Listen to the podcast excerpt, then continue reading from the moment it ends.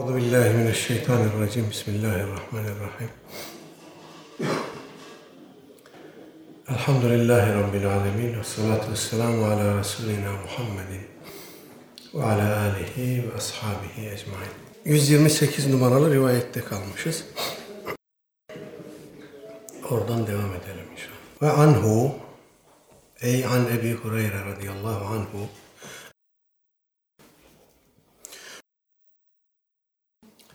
أن رسول الله صلى الله عليه وسلم قال بينما رجل يمشي بطريق اشتد عليه العطش فوجد بئرا فنزل فيها فشرب ثم خرج فإذا كلب يلهث يأكل الثرى من العطش. فقال الرجل لقد بلغ هذا الكلب من العطش مثل, مثل الذي كان قد بلغ مني. فنزل البئر فملأ خفه ماء ثم أمسكه بفيه حتى رقي فسقى الكلب فشكر الله له فغفر له. قالوا يا رسول الله إنا لنا في البهائم أجرا. فقال في كل كبد رطبة أجر. متفق عليه. وفي رواية للبخاري فشكر الله له فغفر له فأدخله الجنة. وفي رواية لهما بينما كلب يطيف بركية فقد كاد يقتله العطش إذ رأته بغي من بغايا بني إسرائيل فنزعت موقها فاستقت له به فسقته فغفر لها به. Ebu Hureyre radıyallahu anh rivayet ediyor. Ee, diyor ki enne Resulullah sallallahu aleyhi ve sellem kal Efendimiz aleyhissalatü vesselam buyurdu ki Beynema raculun yemşi bir tarikin bir adam yolda e, yürürken, yürüyorken iştedde aleyhil ataş epeyce bir susadı. Harareti şiddetlendi ve vecede bi'ren bir kuyu buldu ve nezele fiha ve şeribe o kuyuya indi ve oradan su içti, susuzluğunu giderdi. Sümme haraca sonra çıktı. Ve idâ kelbun yelhetu ye'kulü thera minel ataş. Bir de baktı ki orada bir köpek e, hararetten dili dışarı çıkmış. Toprağın nemli yerlerine dilini sürterek susuzluğunu gidermeye çalışıyor. Fekal racul adam dedi ki لَقَدْ بَلَغَ هَذَا الْكَلْبَ مِنَ الْعَطَشِ مِثْلُ الَّذ۪ي كَانَ قَدْ بَلَغَ minni. Anlaşılan beni e, başıma gelen, benim başıma gelen şiddetli hararet, susuzluk bu köpeğin de başına gelmiş dedi. فَنَزَلَ الْبِئْرَ Geri tekrar kuyuya indi. فَمَلَأَ خُفَّهُ ayağındaki mestini çıkarttı ve onu maen su ile doldurdu. ثُمَّ اَمْسَكَهُ بِف۪يهِ Sonra onu ağzıyla tuttu. Hatta rakiye tırmandı, kuyunun dışına çıktı. فَسَقَ kelbe O mestinde getirdiği suyu köpeğe içirdi. فَشَكَرَ اللّٰهُ لَهُ وَغَفَرَ لَهُ Cenab-ı Hak onun bu amelinden hoşnut oldu ve onu bağışladı.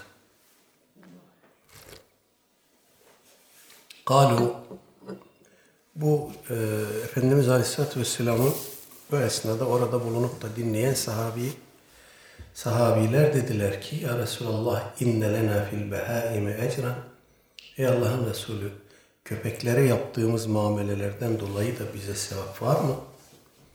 Kale buyurdu ki Efendimiz fi kulli kebidin ratbetin ecrun.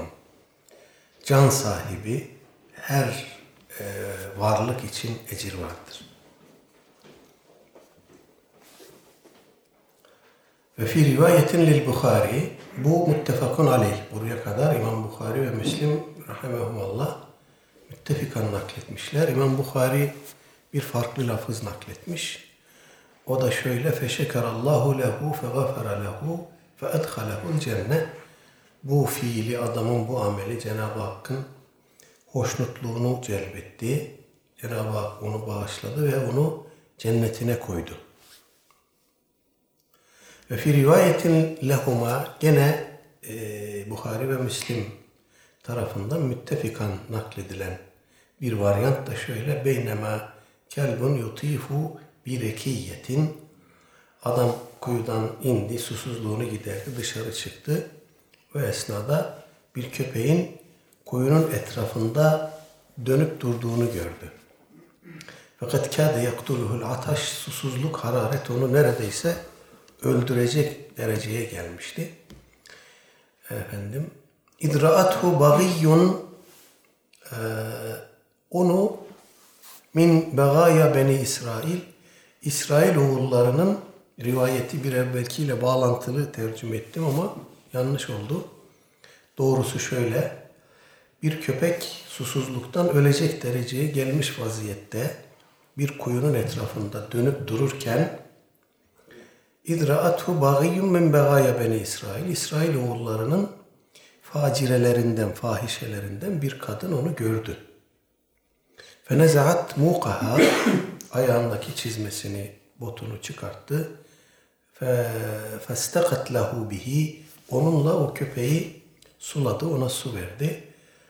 Fesakathu fegufire leha bihi o bu fiilden dolayı Cenab-ı Hak tarafından bağışlandı, affedildi.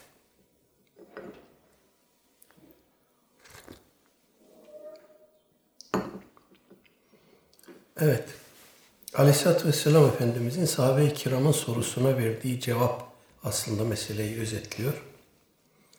Ee, bundan sonra gelecek olan rivayetler de gene bu çerçevede aynı anlamı teyit ediyor. Ee, herhangi bir canlı, bu ağaç olur, bu kuş olur, bu karınca olur, bu köpek olur, bu balık olur, başka bir şey olur. Ee, onlara yaptığımız bir iyilik, onların giderdiğimiz bir sıkıntısı bizim için günahlarımızın bağışlanmasına vesile oluyor. Bunu biz, bizim kitaplarımız, bizim kaynaklarımız elbette uhrevi bir boyutla irtibatlandırarak anlatıyorlar bize. Efendim bunun uhrevi akıbetimize tesirini dile getirerek anlatıyorlar. Ee, biz bunu o vesileyle, onun için, o amaçla yaparız. O da Allah'ın yarattığı bir candır.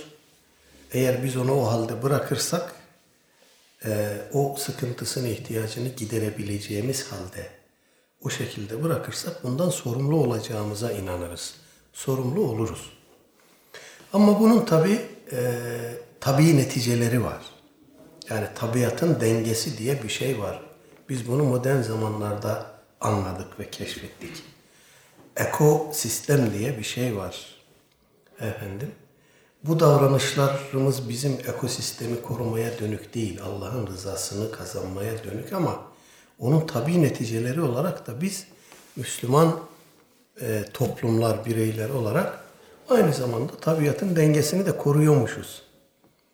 Şimdi gelin bunu insanlara anlatalım.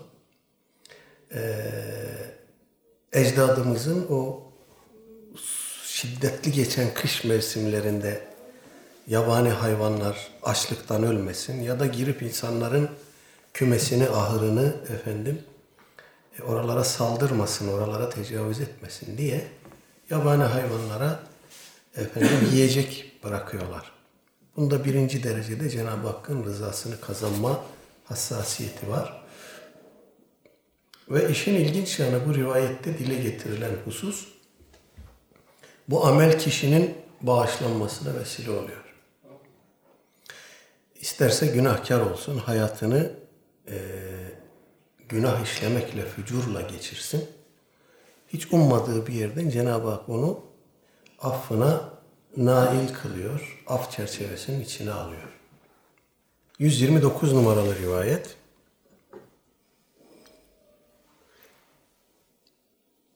Ve anhu ey an Ebi Hureyre radıyallahu anhu عن النبي صلى الله عليه وسلم قال لقد رأيت رجلا يتقلب في الجنة في شجرة قطعها من ظهر الطريق كانت تؤذي المسلمين رواه مسلم وفي رواية مر رجل بغصن شجرة على ظهر طريق فقال والله لأنحين هذا عن المسلمين لا يؤذيهم فأدخل الجنة وفي رواية لهما Beynema raculun yemşi bi tariqin vecede husne şerkin alet tariqi fe akharahu fe şekerallahu lehu ve gafere lehu.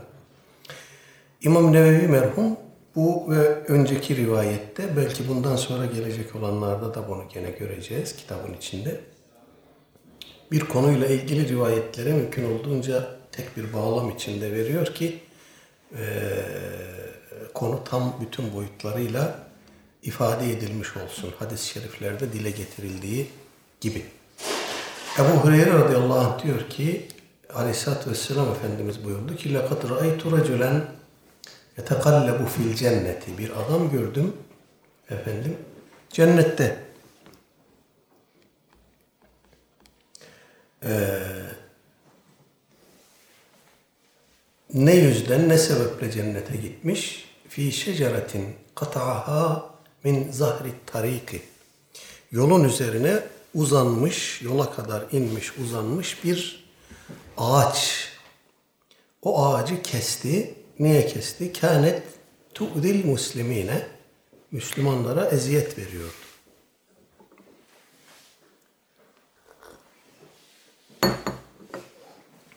Ve fi rivayetin, bunun İmam Müslim nakletmiş. Gene bir rivayette şöyle gelmiş. Merra raculun bi gusnin, bi gusni şeceretin ala zahri tarikin.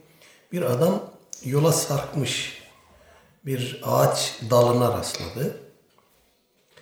Fekale dedi ki vallahi le unahyenne hâzâ anil muslimin la yu'zîhim fe udkhilel cennet.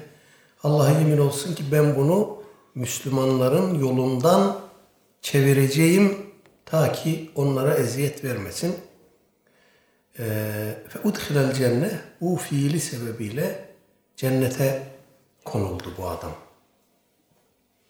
Ve fi rivayetin lehuma yine İmam Bukhari ve Müslim'in rivayetleri beynema raculun yemşi bir tarikin bir adam yolda yürürken vecede husne şevkin dikenli bir dal gördü. Alet tariki yolun üzerinde ve ahharahu onu geriye doğru, yolun dışına doğru efendim çekti. Ve şekerallahu lehu fe gafara lehu. Allah Teala onun bu amelinden razı oldu ve onu bağışladı. Son iki rivayette ilk rivayetten farklı olarak dikkatimizi çeken bir şey var. İlk rivayette adamın dalı kestiği söyleniyor. Son iki rivayette ise dalı yoldan alıkoyup başka bir yolun dışına doğru e, dalın istikametini çevirdiği anlatılıyor. Allahu alem doğrusu budur. E, yani evet Müslümanlara eziyet veriyorsa bir ağacın dalını kesmek caiz midir? Caizdir. Ama bu rivayetlerde son iki rivayette gördüğümüz hassasiyet adam dalı kesmeden sadece istikametini değiştiriyor. Belki ağacın başka bir dalıyla üst üste bindirip yola sarkmasına mani oluyor. Yönünü çeviriyor dalın ama e, kestiği değil yönünü çevirdiği bize naklediliyor. Vallahi le unahyenne bu ifadeden anlıyoruz ki adam dalın istikametini çevirmiş. Kesmemiş, koparmamış. İkinci tarikte fe ahharahu onu geri bıraktı. Yani yolun dışına doğru çevirdi demektir. Dolayısıyla vallahu alem kaydıyla söyleyelim. Adam ağaç e, yolun ortasına sarkmış olan dalını e, istikametini çevirmek suretiyle Müslümanlara eziyet verecek açısını değiştiriyor. Efendim böylece Cenab-ı Hakk'ın affına ve bağışlanmaya mazhar oluyor.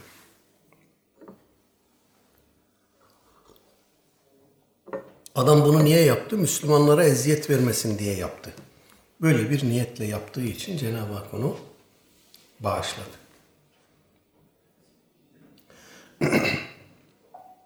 Buraya kadar gördüğümüz rivayetlerden anladığımız bir şey var. Ee, bu kadar küçük ameller bile insanın bağışlanmasına vesile olabiliyor. Onun için ameli, e, ameli salihi küçümsememek lazım. Efendim, hiç bilmeyeceğimiz yerden işlediğimiz bir küçük amel bağışlanmamıza vesile olur. Biz fark edemeyiz. Ee, onun için amelin küçüğünü, büyüğünü gözetmeyip salih amelden mümkün mertebe geri durmamak lazım. Bu rivayetlerin toplamından bunu anlıyoruz. 130 numaralı rivayet. Ve anhu ey an Ebi Hureyre'te Ebi Hureyre'te eydan radıyallahu anhu قال رسول الله صلى الله عليه وسلم من توضأ فأحسن الوضوء ثم أتى الجمعة فاستمع وانصت وأنصت غفر له ما بينه وبين الجمعة وزيادة ثلاثة أيام ومن مس الحصى فقد لغى رواه مسلم İmam Müslim rahimahullah nakletmiş. Gene Ebu Hureyre radıyallahu anh'tan geliyor. Aleyhisselatü vesselam Efendimiz buyurmuş ki Men tevadda'a fe ahsenel vudu'e Kim abdest alır da abdestini güzel yaparsa. Sümme etâ el cum'ate. Sonra cumaya gelirse. Festema'a hatibi dinler. Ve ensate ve susarsa. Gufir lehu ma beynehu ve beynel cum'ati. O cumayla bir evvelki cuma arasındaki günahları mağfiret olunur. Ve ziyadetu selâfeti eyyamin fazladan da üç günlük günahı daha bağışlanır. Ve men messel hasa kim oturduğu yerde, secde edeceği yerde vesairede bulunan çakılları eliyle düzeltirse o esnada fakat laga abes bir iş yapmış olur. Lagv anlamsız ya da doğru olmayan bir iş yapmış olur. O bulunduğu halin adabıyla örtüşmeyen, ona aykırı düşen bir iş yapmış olur.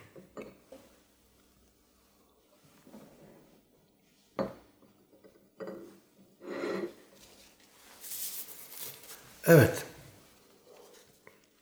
Ee, abdesti güzelce almak hadislerde çok sık karşımıza çıkan bir şey gerçekten. Yalap şap değil, güzelce almak. İsbahul vudu diye geçiyor rivayetlerde.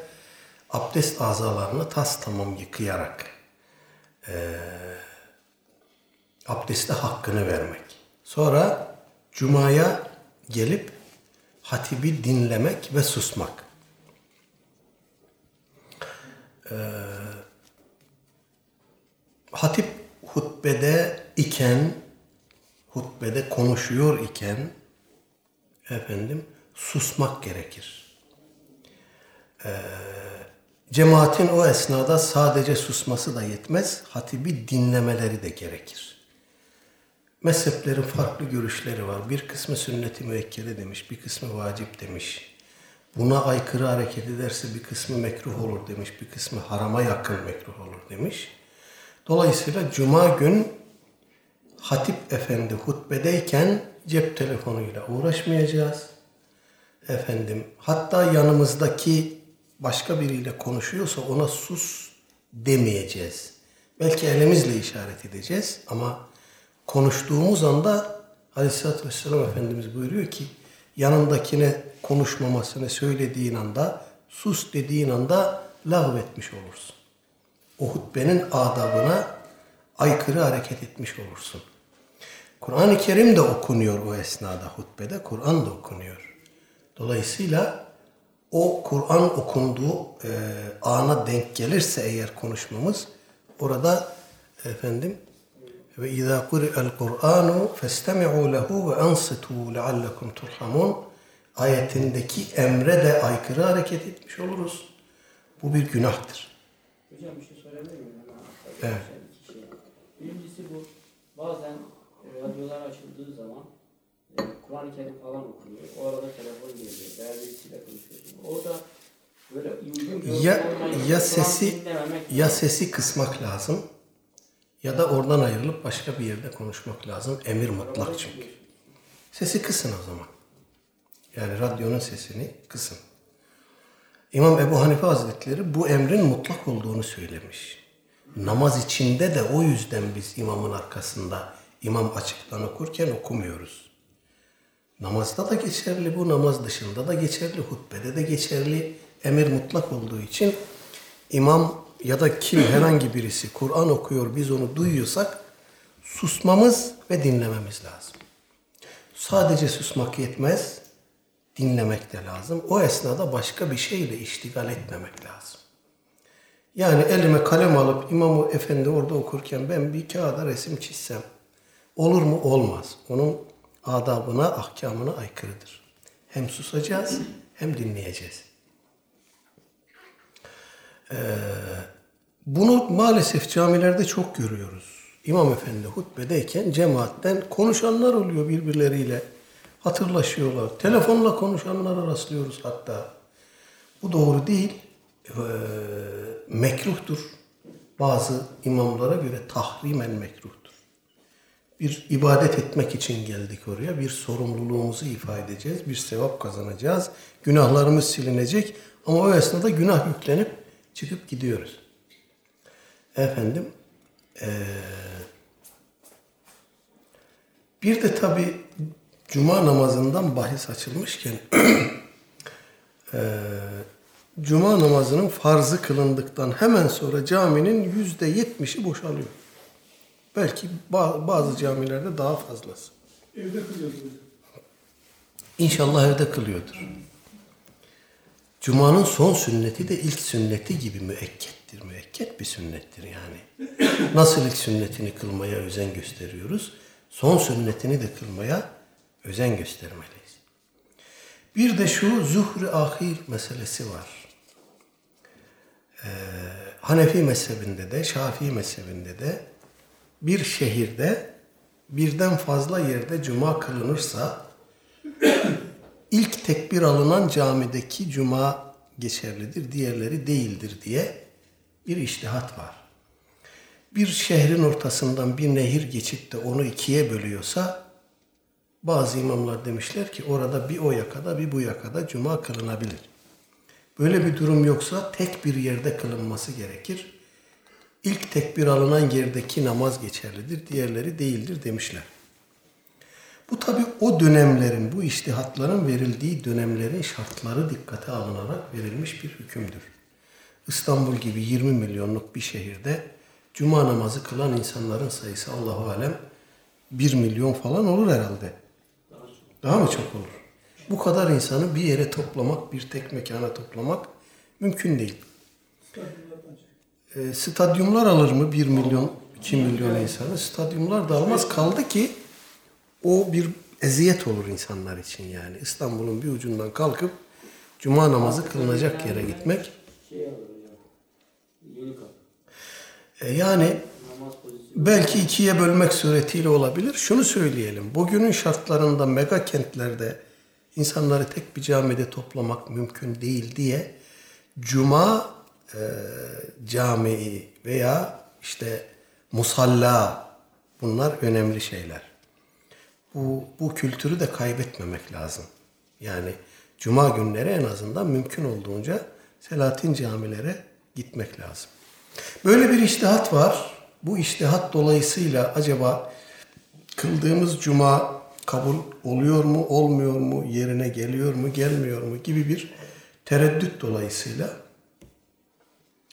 müteahhirun ulema demişler ki e, vaktine yetiştiğim ve fakat henüz üzerimden sakıt olmayan son öğlen namazına diye niyet edilir. Dört rekat daha kılınır. Bu e, öğlen namazının ilk sünneti gibi kılınır. E, tahiyyat okunduktan sonra kalkılır. Son iki rekatta da gene Fatiha ve Zamm-ı Sure okunur. Hocam kaza kıldığımızda öyle yapıyoruz. Efendim? Kaza kıldığımızda öyle kılmıyoruz kazayı. Nasıl? Farz kaza kıldığımızda Şimdi şöyle ama yani o kıldığımız namaz makbul mu değil mi bilmiyoruz. Eğer makbulse bu kıldığımız nafile yerine geçer. Makbul değilse öğlen namazını kılmış oluruz. Öğlen namazının son iki rekatında zamm-ı sure okumak e, bozar mı? Bozmaz. Bir şey gerekir mi? Gerekmez. Ama en azından Ama nafilede bozar. ihtiyata tabi ihtiyata riayet etmiş oluruz yani. Dolayısıyla öğlen namazının ilk dört rekat sünneti gibi son iki rekatta da zamm-ı sure okumak suretiyle e, zuhr ahiri terk etmemeyi tavsiye ediyoruz. Evet selef böyle bir namaz kılmamış ama onların döneminde böyle bir sorun yokmuş. Ee, cumamız olduysa ne ala ne güzel. Dört rekat fazladan kılmış oluruz. Ee, bu da bize sevap getirir. İhtiyata riayet her zaman için iyidir.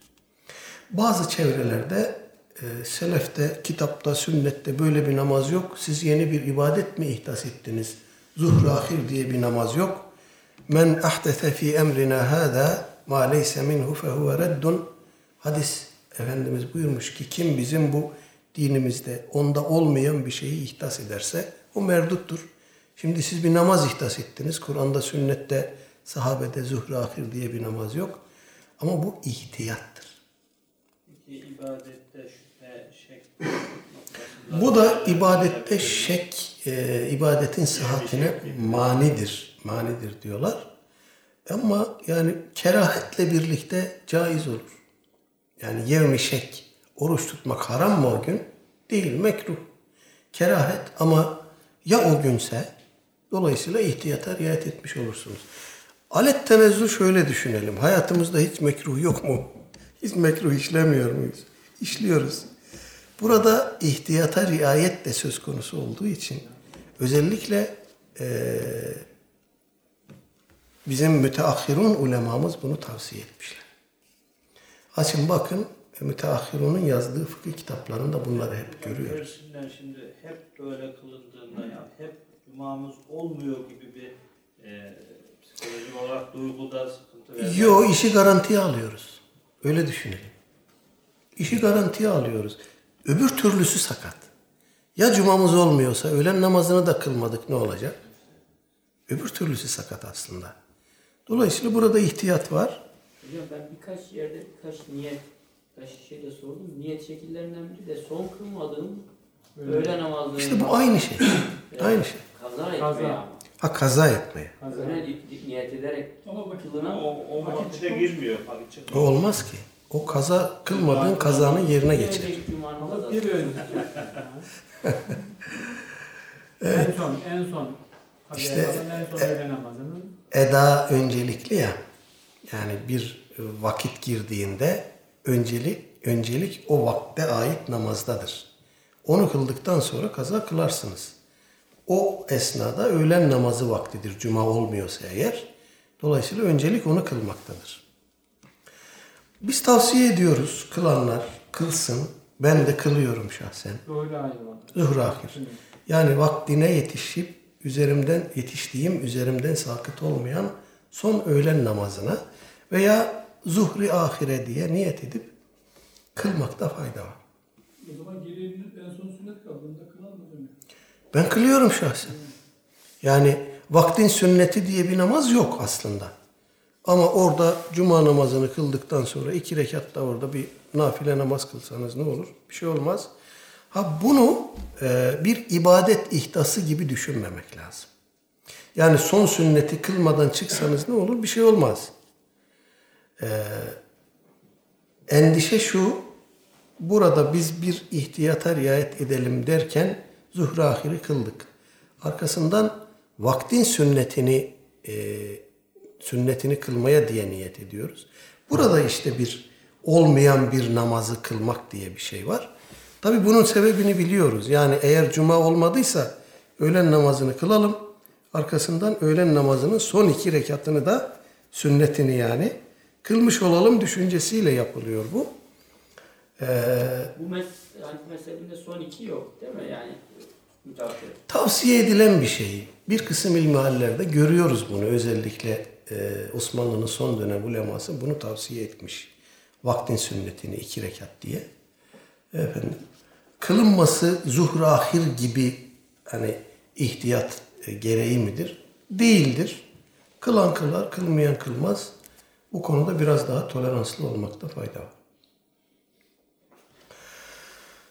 Efendim, E, burada tabi bir de hadis-i şerifin son kısmında gördüğümüz bir şey var ve ziyadetu selateti eyyamin. Üç gün de ziyade. Ee, bu üç gün oradaki yedi günü on güne tamamlamak gibi bir espri var mıdır burada? Böyle bir anlam var mıdır? Allahu alem vardır.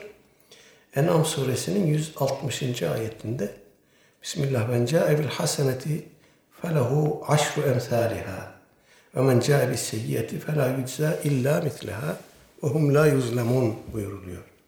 Kim bir iyilik, bir güzellik, bir hasene e, getirirse, işlerse felehu aşru emsaliha ona onun on katı vardır. Allah Teala işlediğimiz bir fiile, bir salih amele on kat sevap veriyor.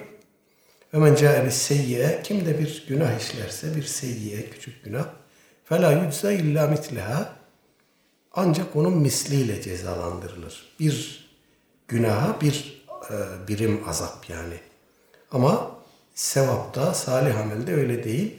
Bir birime on birim. Burada da bir e, cumadan öbür cumaya kadar bir hafta geçiyor.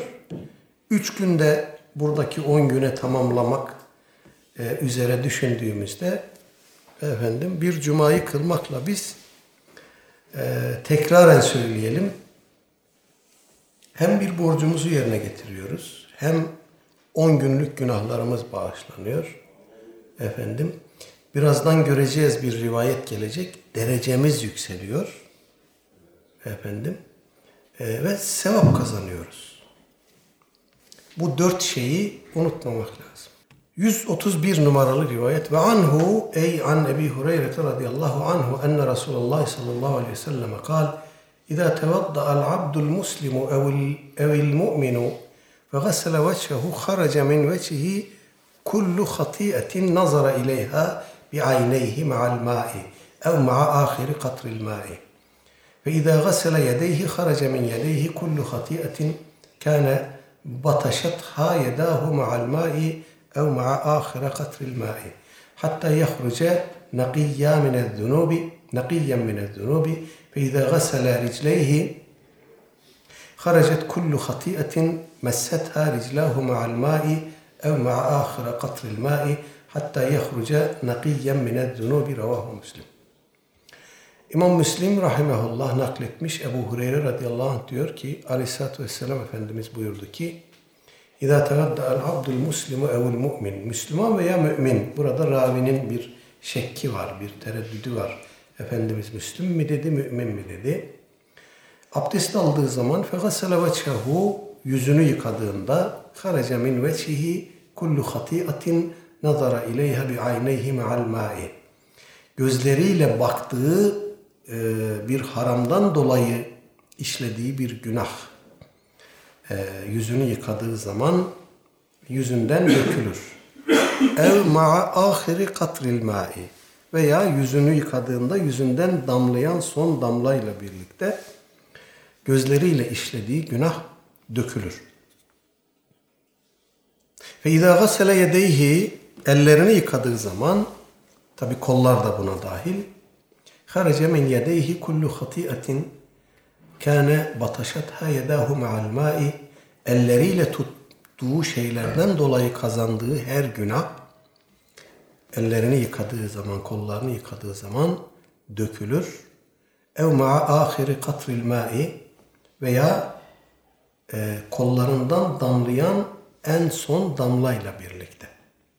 Hatta yahruca nakiyyen mined zunubi derken günahlarından çıkmış tertemiz bir vaziyette olur. Ve idâ gasele ricleyhi ayaklarını yıkadığı zaman haracet kullu hatiatin meshata riclahu ayaklarıyla dokunduğu yani e, ayaklarıyla yürümek suretiyle gidip işlediği günahlar dökülür.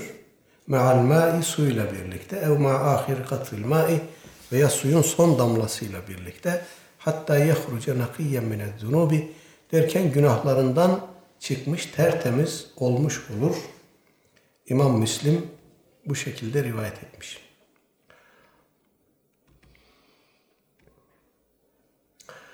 Ee, Ulema bu rivayet üzerinde dururken bir noktaya dikkatimizi çekmişler. Ee, günah dediğimiz şey somut bir şey değil.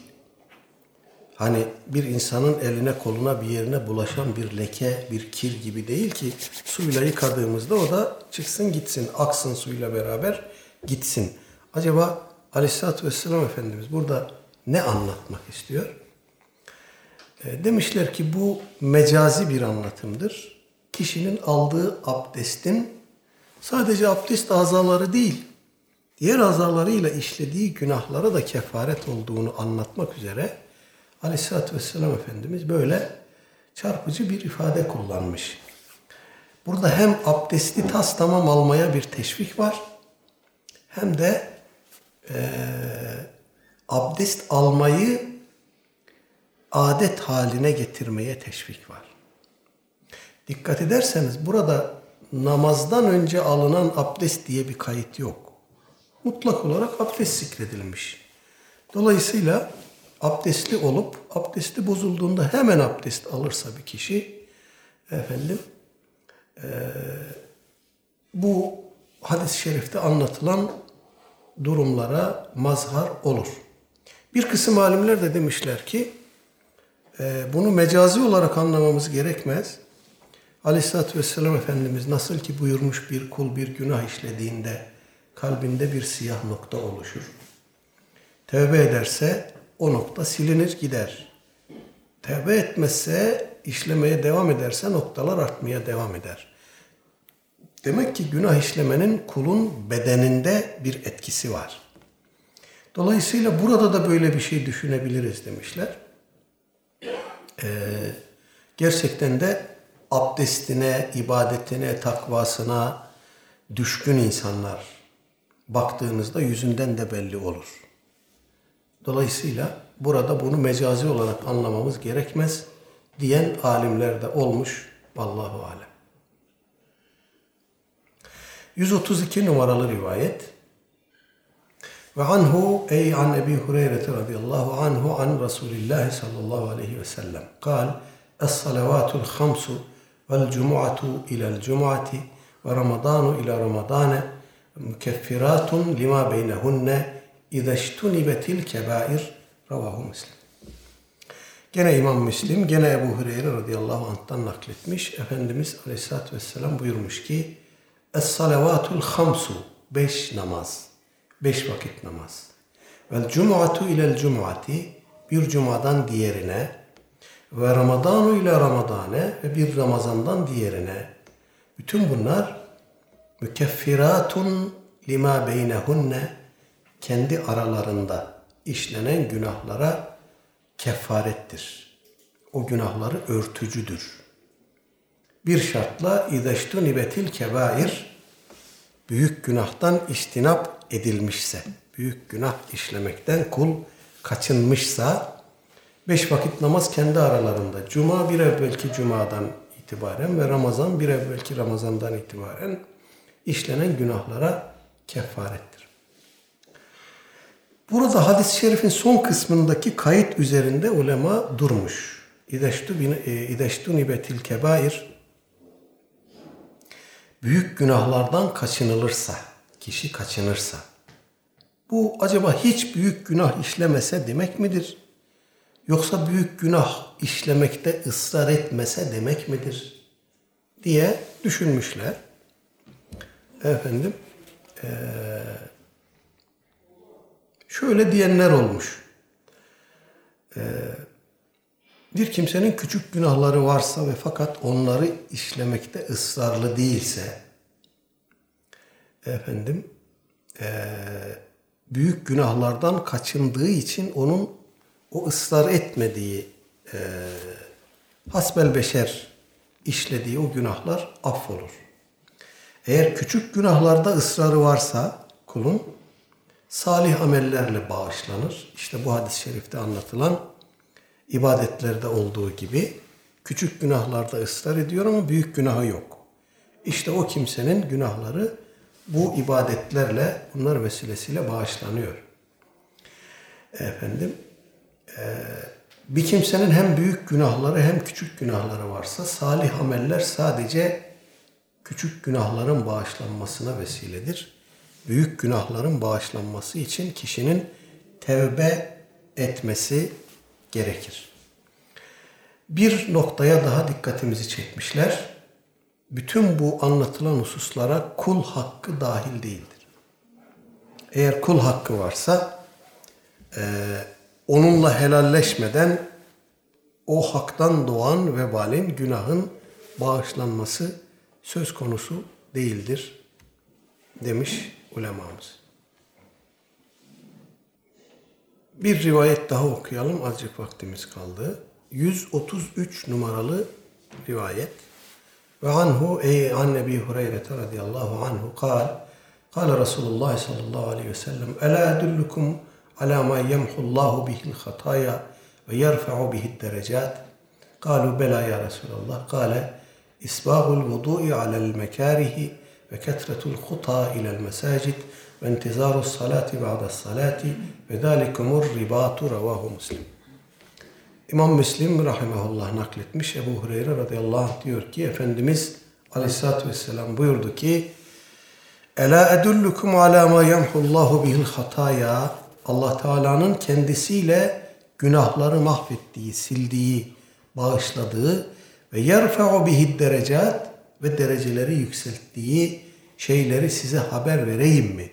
Sizleri onlara yönlendireyim mi? Onlardan haberdar edeyim mi? Galu dediler ki bela ya Resulallah. Evet ya Resulallah dediler. Gale buyurdu ki İsbâgul vudu'i alel mekarih. Her türlü güçlüye meşakkate rağmen meşakkatli de olsa abdesti tas tamam almak. Bu havanın soğukluğundan olabilir. Suyun bulunduğu yer bulunduğumuz yerden uzak olabilir. Oraya intikal etmek meşakkat isteyebilir. Daha başka hususlar olabilir. Suya ulaşmada ve onu kullanmada bir meşakkat varsa o meşakkate rağmen kişinin abdestini tas tamam alması. Efendim. Ve kesretul huta ilel mesacid mescitlere çokça adım atmak. Ee, buradan kasıt evi mescide ol, uzak olan kişi daha çok sevap alır, mescide yakın olan kişi daha az sevap alır mı? Değil. Kesretul huta ilel mesacid kişinin namazlarını çokça cemaatle mescitlerde kılmaya hassasiyet göstermesi demek. Dolayısıyla bu hassasiyeti koruyarak mescitlere çokça gitmek, çokça adım atmak. Kastıt budur. Allahu alem. Ve intizarus salati ba'de salat bir namazdan sonra diğerini beklemek.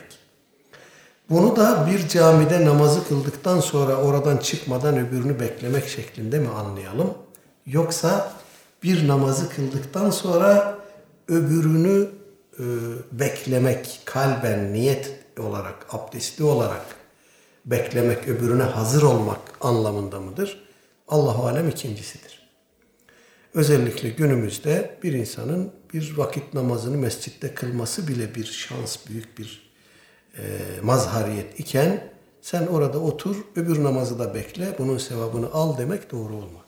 Elbette vakti olanlar için adam emeklidir otursun orada öğlene kıldığı ikindiye kadar Kur'an okusun, zikri tesbihat yapsın efendim. Ee, virdini çeksin, tövbe istiğfar etsin. ikindiyi de kılsın, bu sevabı alsın gitsin. Ama sadece böyle midir? Değildir. Kişinin kalben, niyet olarak, zihin olarak öbür namaza da kendisini hazırlaması e, da bu kapsama girer. Aleyhisselatü Vesselam Efendimizin hadis-i şerifin sonunda e, ki vurgusuna da dikkat etmek lazım.